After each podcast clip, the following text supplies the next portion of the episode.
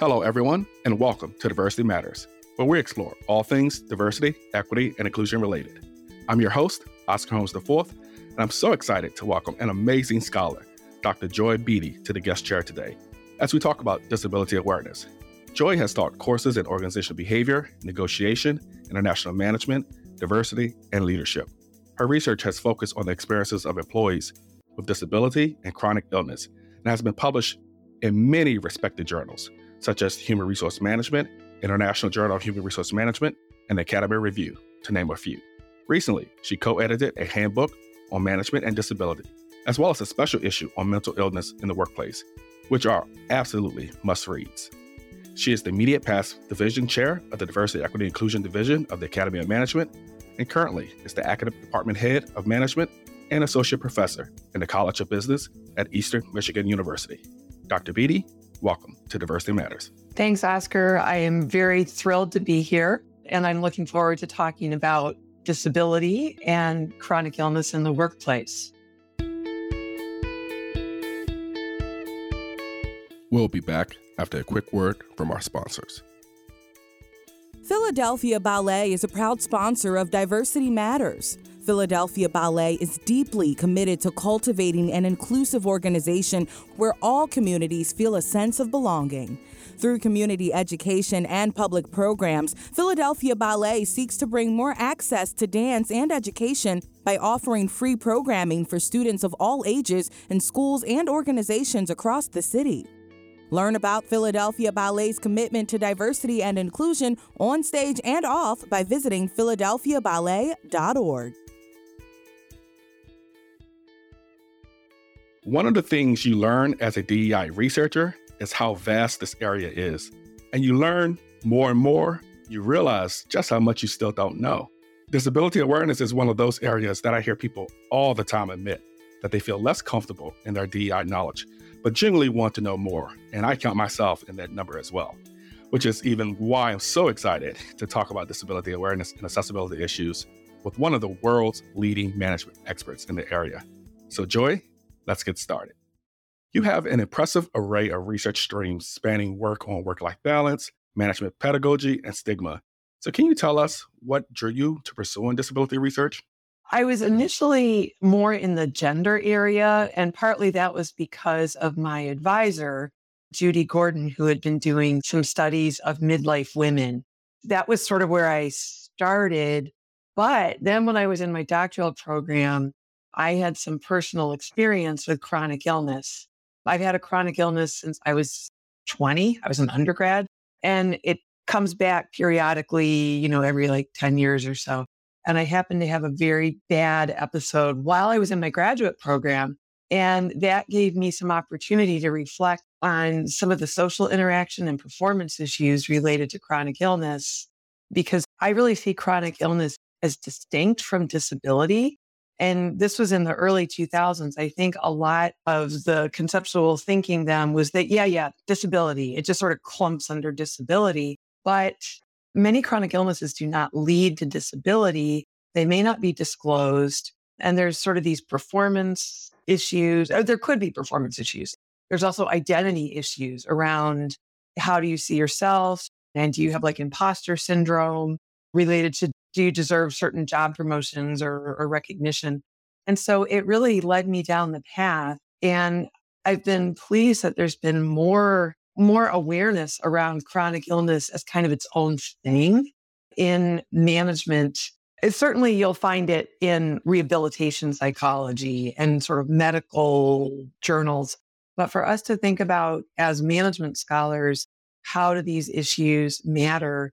And particularly as the diversity fold expands, which I think it's been doing over the last 20 years or so, you're finding more individual differences that are getting thought about through this diversity lens or a minority model lens. And so that was how I got there. Another thing I would note is that many disability researchers seem to have personal experience with a disability, whether it's themselves or like a loved one or someone that they're taking care of.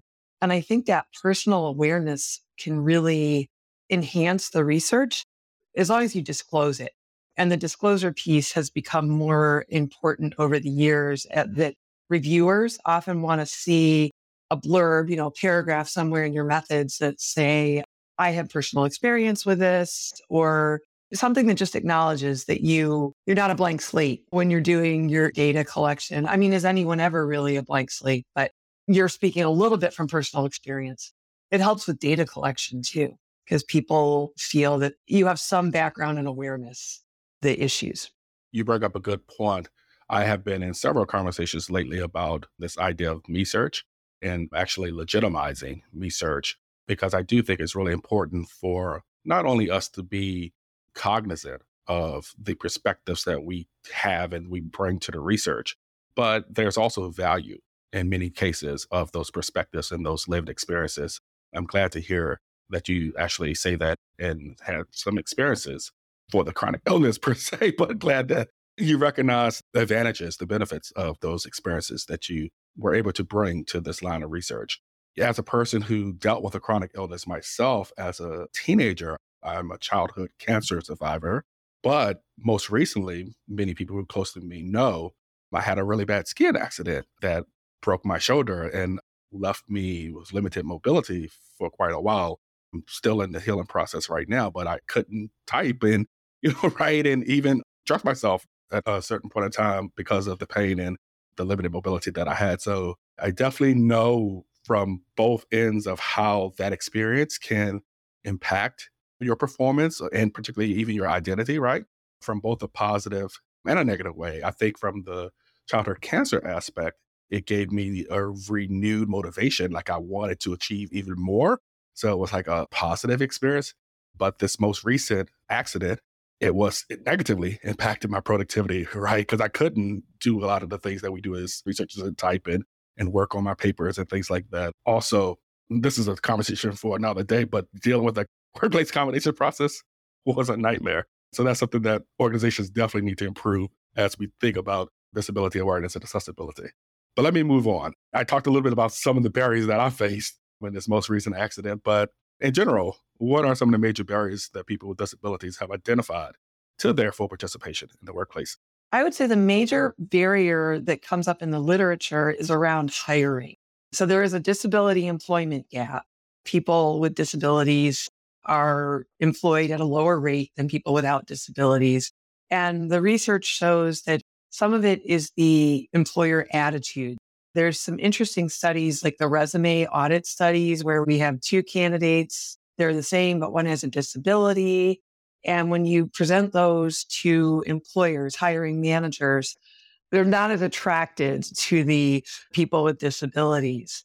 And I mean, that's just one example. Field studies seem to also show that people with disabilities have a harder time getting employed.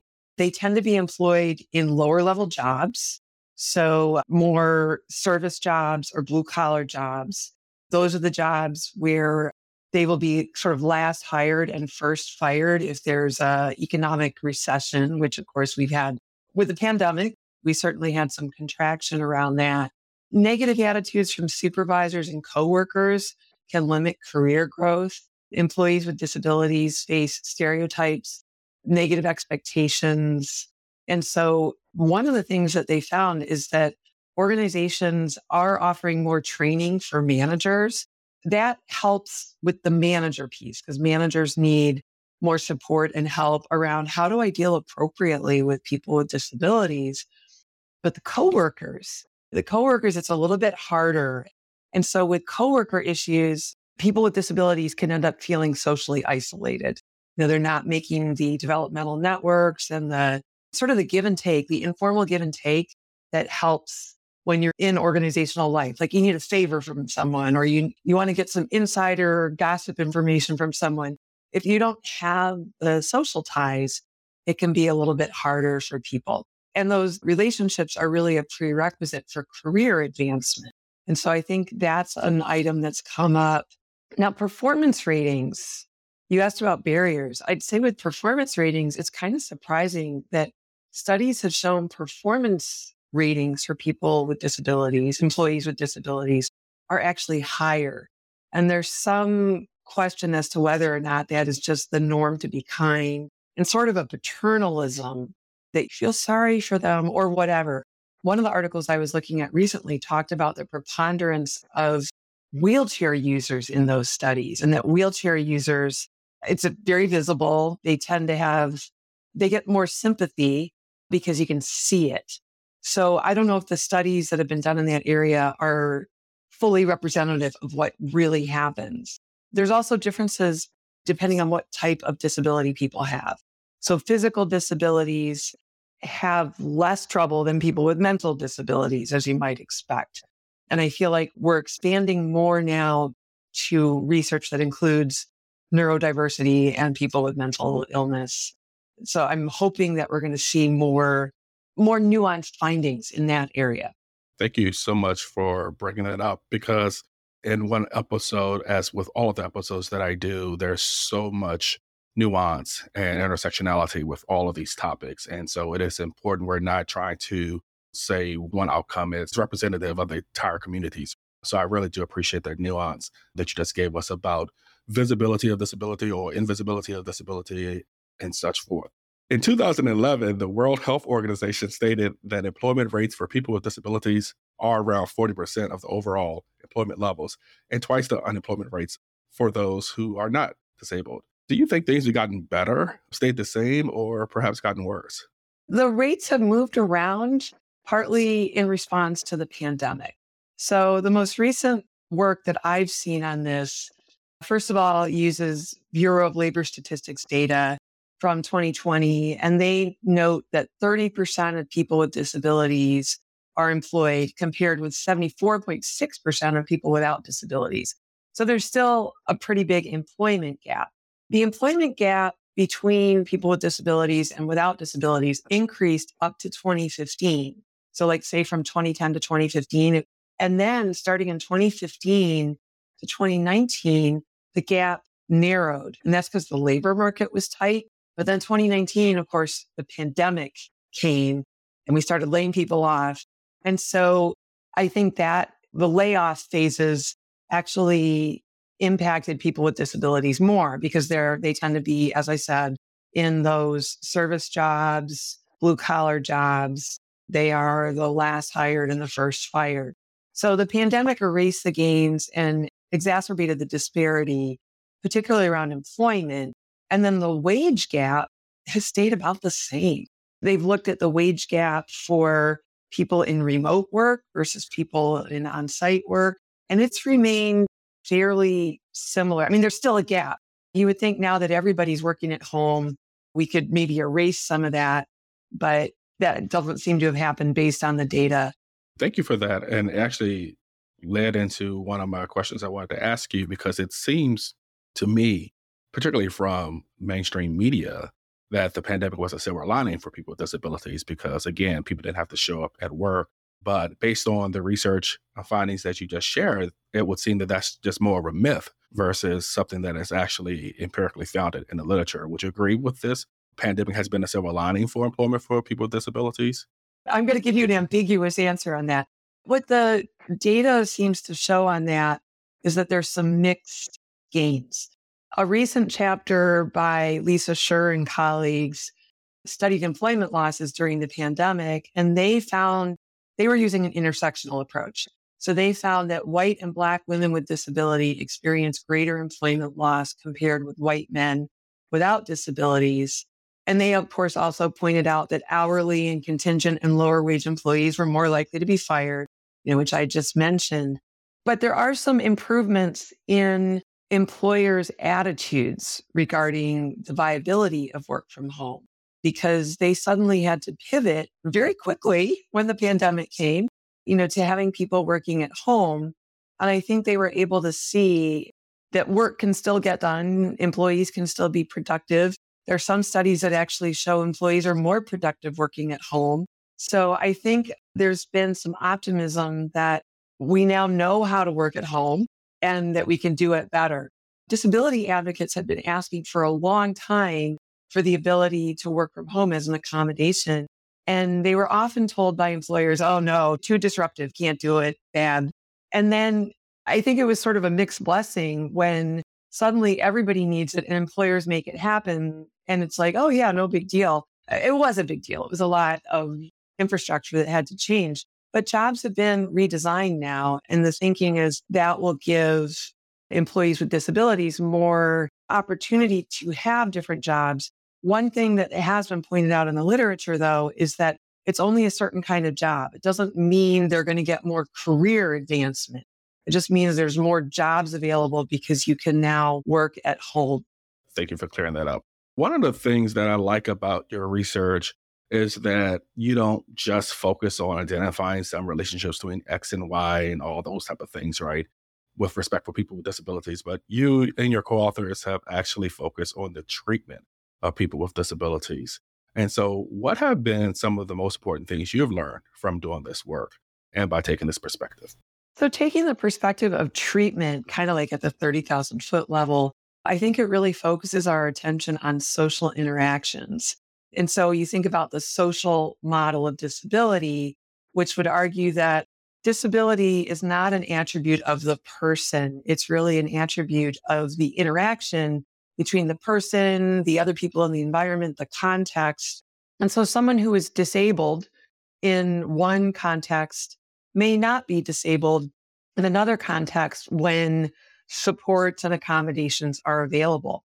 And so I think the treatment piece really has you thinking about what happens in that social interaction. And so along those lines, I've been becoming increasingly interested in universal design because universal design focuses on how do we make often a physical space, but it's not, you know, if you look at universal design for learning, it's also looking at practices and policies. How can we change the design of things to actually make it that everybody can access it without special accommodation? And so I've been very curious about how organizations might be able to adopt that perspective in more than just the architectural way. I mean, yeah, we all have curb cuts and ramps, but what are we doing about our work design?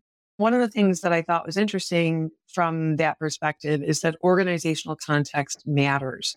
So, specifically, policies that recognize disability issues, and that this research space really tends to look at how are people treated, and then what can we do to improve how they're treated.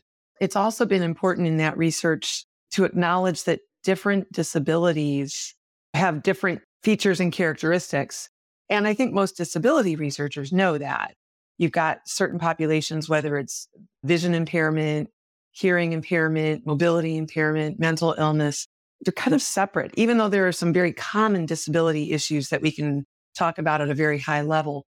I think there's been a call to make sure that we study specific populations and maybe do some comparisons between different groups.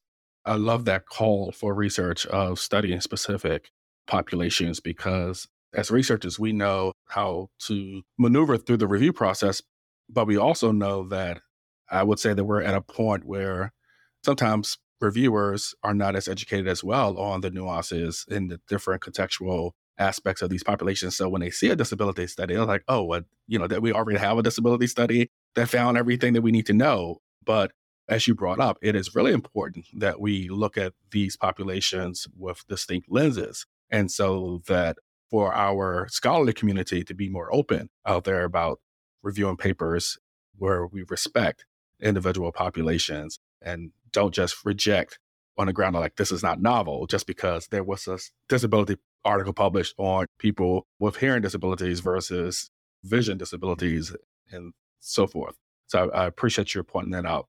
I also want to go back to a point that you made in your last answer about universal design and what organizations can do. And so a lot of leaders listen to this podcast and some of them may have been thinking about universal design. And again, moving just from architecture types of design, what are some suggestions you may have for them as they consider universal design at a more high level way and not just in building codes and those type of things? I've been focused on how to use it for training and onboarding and it's partly coming from the perspectives in universal design for learning, which has a set of guidelines and criteria around how information is presented. We really don't do that in organizations. Like when it's time for you to come and get trained or socialized, we have the stuff and we give it to you. and hopefully it fits your proclivities, your learning style. It seems like if we would spend more time thinking about how do we present this in a way that it works for everybody? I mean, certainly the documents are sort of an obvious place. That's where universal design for learning comes through. But I wonder about job design features as well. And if there's some way to reconsider how jobs are designed so that people who perhaps right now are getting accommodations and have to go through the whole kind of ADA and that whole process, what if we could just make it that the job was accessible for everybody and no one had to come and tell us, I've got this situation, I've got this disability, because that just creates a whole layer of issues around disclosure and identity and stigmatization. But I think it's a much more nuanced and detailed view of disability. And I think unless an employer has a larger population of people with disabilities, they're not going to think about it. And I would also argue that employers do have a larger population of employees with disabilities. They just haven't outed themselves. So there's a whole set of disabilities where people have found workarounds to make things happen. They might not even be classified as disabled. And if we could think about how do we actually make jobs more accessible for everybody, that would be the universal design perspective. I have to mention, I've been a little bit surprised that I have not been able to find a lot in the literature yet that talks about universal design and like sort of HR practices. And you know, as a researcher, you see that and think, oh, is this just a dumb idea? Or am I just the first one to get there? I think it's a great opportunity. And so for our researchers out there, take note because this is a very fruitful area and a place where a lot of contributions could be made and they're needed as well. So I'm glad that you brought up identity in your last answer, because as an identity researcher myself, I am very intrigued with this concept and understand how important it is for people. And in general, there's a sentiment from the general public that, you know, if someone's disabled or there's this community of disabled people, it's like, oh, what was me? You know, it's, it's, it's pity. It's like, oh, well, we should be able to change it, maybe medical advances and things like that. However, for many people, and again, we're not painting the broad brush because there's always diversity, even within groups and communities.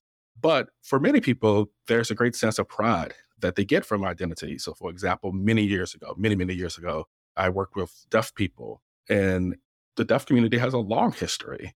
They have their own culture. It's just, you know, a beautiful culture. And uh, there's a lot of pride for being within the deaf community.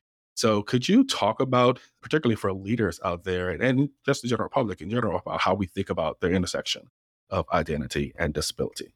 I would definitely agree. Identity is an important feature. So, disability and chronic illness are considered major events that change a person's identity. So it's going to depend, you know, if you were born with the condition or if you acquire it. But in either case, people, it does become part of your identity. Like you mentioned, the deaf community, especially the big D, capital D deaf community. I think they've been very good about trying to build a sense of solidarity across their group. And it's a source of encouragement and empowerment for them other groups, I think it's harder. I mean, you mentioned cancer earlier. I think there are groups of cancer survivors. There's groups that form around that. And all is certainly coming from the chronic illness community. Seems like all the chronic illness groups have advocacy groups, but not everyone joins those. There's some people who feel like the identity piece, it's like, yeah, I happen to have epilepsy or MS or Crohn's disease or and, you know, I don't need to hang out with other people with Crohn's disease because we're just going to sit around and whine about how difficult our lives are. I actually heard some of that when I was collecting my data for my dissertation, which was kind of a long time ago. But the identity piece, actually, there was just an interesting article put forward by Stephen Bohm and a colleague that talks about the system in Germany. So in Germany, if you are going to receive disability benefits, you have to be certified and you get a card that says you are severely disabled. And you have to show that card in some instances to get certain benefits.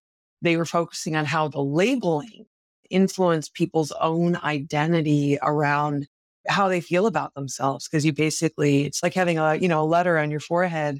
And so I think, think the identity piece is something people have to work through and think about how do I, you know, do I feel proud of my identity, my illness identity, or is it something I try to hide? I also think some of it will depend on how stigmatizing the condition is. So I happen to have lupus, which is an autoimmune disease. No one knows what it is. So I can like walk around and tell people I've got lupus and it's not really a big deal. They don't know what it is. But if I were to walk around and say I have HIV or even things like epilepsy, where there's a chance I could have a seizure any moment. And I'm not even sure that's true for people with epilepsy, but that's always the fear that you tell me you have epilepsy. Oh, mm, you know, I, and I do think public attitudes are becoming more open on these items, but still the level of stigma and even your own responsibility regarding your illness. Like, say you have lung cancer and you've been a smoker for 30 years, you may have more sort of identity stuff going on than someone who is a childhood cancer patient through no fault of their own. And so, again, even in my next question, I think you've talked about it a little bit, but if you care to elaborate, perfectly free to do so. I wanted to know about perhaps what you feel employers or general public most commonly misunderstand or get wrong in their thinking about disabilities. Gosh, I think a lot of people don't think about disabilities because unless you have a reason to, you know, you have a, a coworker with disability. You know, I think for a lot of us, you simply don't see it. So it's out of sight and out of mind. And so in that respect, I think people are just not grasping the prevalence and that a lot of people have disabilities that you may not be able to see. They may not be disabilities that require accommodation. And so that's another reason why you wouldn't know about it. People have found ways to manage their disabilities. They have their own coping strategies. It doesn't mean that disability is not a factor. It is, but they have figured out how to make it fit in with everything else. So I think that's one area where the general public could do a better job. And maybe us as researchers and advocacy organizations could try to do a better job as well regarding the range of items that fall under kind of disability, even if they're not the kind of disability that someone gets an accommodation for, where they have to go to HR and fill out forms. So that would be a main one. And we mentioned earlier, just understanding that the different types of disabilities will have some different experiences. I'd say really paying attention to the individuals instead of just saying, you know, those people with disabilities as a whole category. So what is the situation with the people that you know or you work with? What are some things that could help them? And what's their daily experience like? I think HR people could really benefit from that. But I think HR professionals are trying to get a more fine grained level of analysis on what do my employees really need given their specific kind of conditions and affordances and things like that. Thank you for that. So we talked about universal design earlier in terms of making workplaces more accessible for people with disabilities. Are there other things that you think people, again, particularly leaders, should do to make our environments more accessible? Because it's, again, it's not just about awareness. Knowledge is great, but we also need to make changes for people to improve their experiences. So, in addition to the concept of universal design, are there others? Training is always the sort of the go to solution. And I think the right kind of training can definitely help managers know, get more comfortable with how do I manage disability and chronic illness situations and thinking about how can we give training to employees, sort of the rank and file employees. I find here in my job, we tend to resort to training and employees are of the mindset like, oh, geez, more training. How to have a training that actually resonates and isn't just a check the box exercise. I don't necessarily have a good answer on that because I think we often do revert to check the box. Like we have to do diversity training every year and you check the box.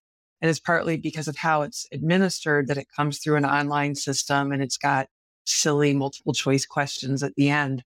I have seen examples of employers using apps that can be helpful. So I think there's sort of a whole set of tools that are available to HR practitioners that can be rolled out to support managers and employees. The example I saw of that was actually from Australia. It was focused on neurodiverse employees. But I think there's a lot of potential there, maybe even in the AI space, thinking about how do we support managers and employees and how do you make it that it doesn't have to become a disability accommodation process? Because no one likes those. That's an area where I think we could do more. The universal design would be like a job design piece. I'd like to see more done around what would you call it? Almost like social engineering. I know that's not the best term to use, but the idea that we need to give people more opportunity to network and be mentored and have supportive relationships. And if we don't put people together somehow, I think that becomes harder. And particularly for people who are working at home and people with disabilities tend to be socially isolated anyways. That was even before pandemic and work from home. What can we do to try to build social ties and to build a supportive culture, sort of a culture of inclusion and belonging that doesn't mm-hmm. necessarily have to call out, Hey, all you people with disabilities, you know, come join this thing, but just have everybody trying to improve their social ties. I'm not actually exactly sure how to do that because in these days with a pandemic and people working at home, it can be really hard to build those social ties through a Zoom screen. So, one of the things that I've seen as well, where organizations have tried to become more accessible, is even in the application process. It's typically you fill out something online, but with people who have certain types of disabilities, I've seen dyslexia being one of those ones. Filling out an application is a much more challenging thing for them without any types of accommodation. So being able to provide video resumes or things like that where you can just speak versus having to fill out forms. That's a way that I've seen some organizations try to become more accessible and this is obviously before people even get into your organization, right? It's kind of like trying to make yourself open for different types of employees, even before they become an actual employee of your organization.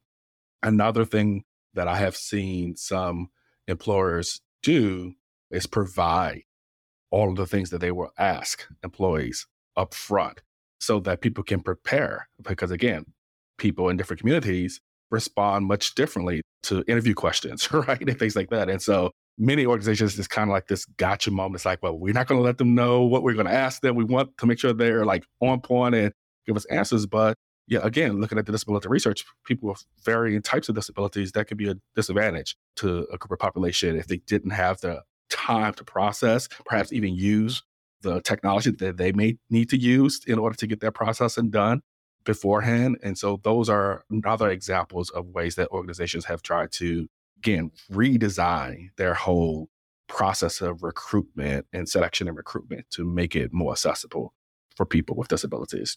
And so, as we come to a close, I want to ask you what are some of the questions in the disability research that you hope to investigate either yourself or that you hope we as a community can investigate to move our knowledge forward in this area?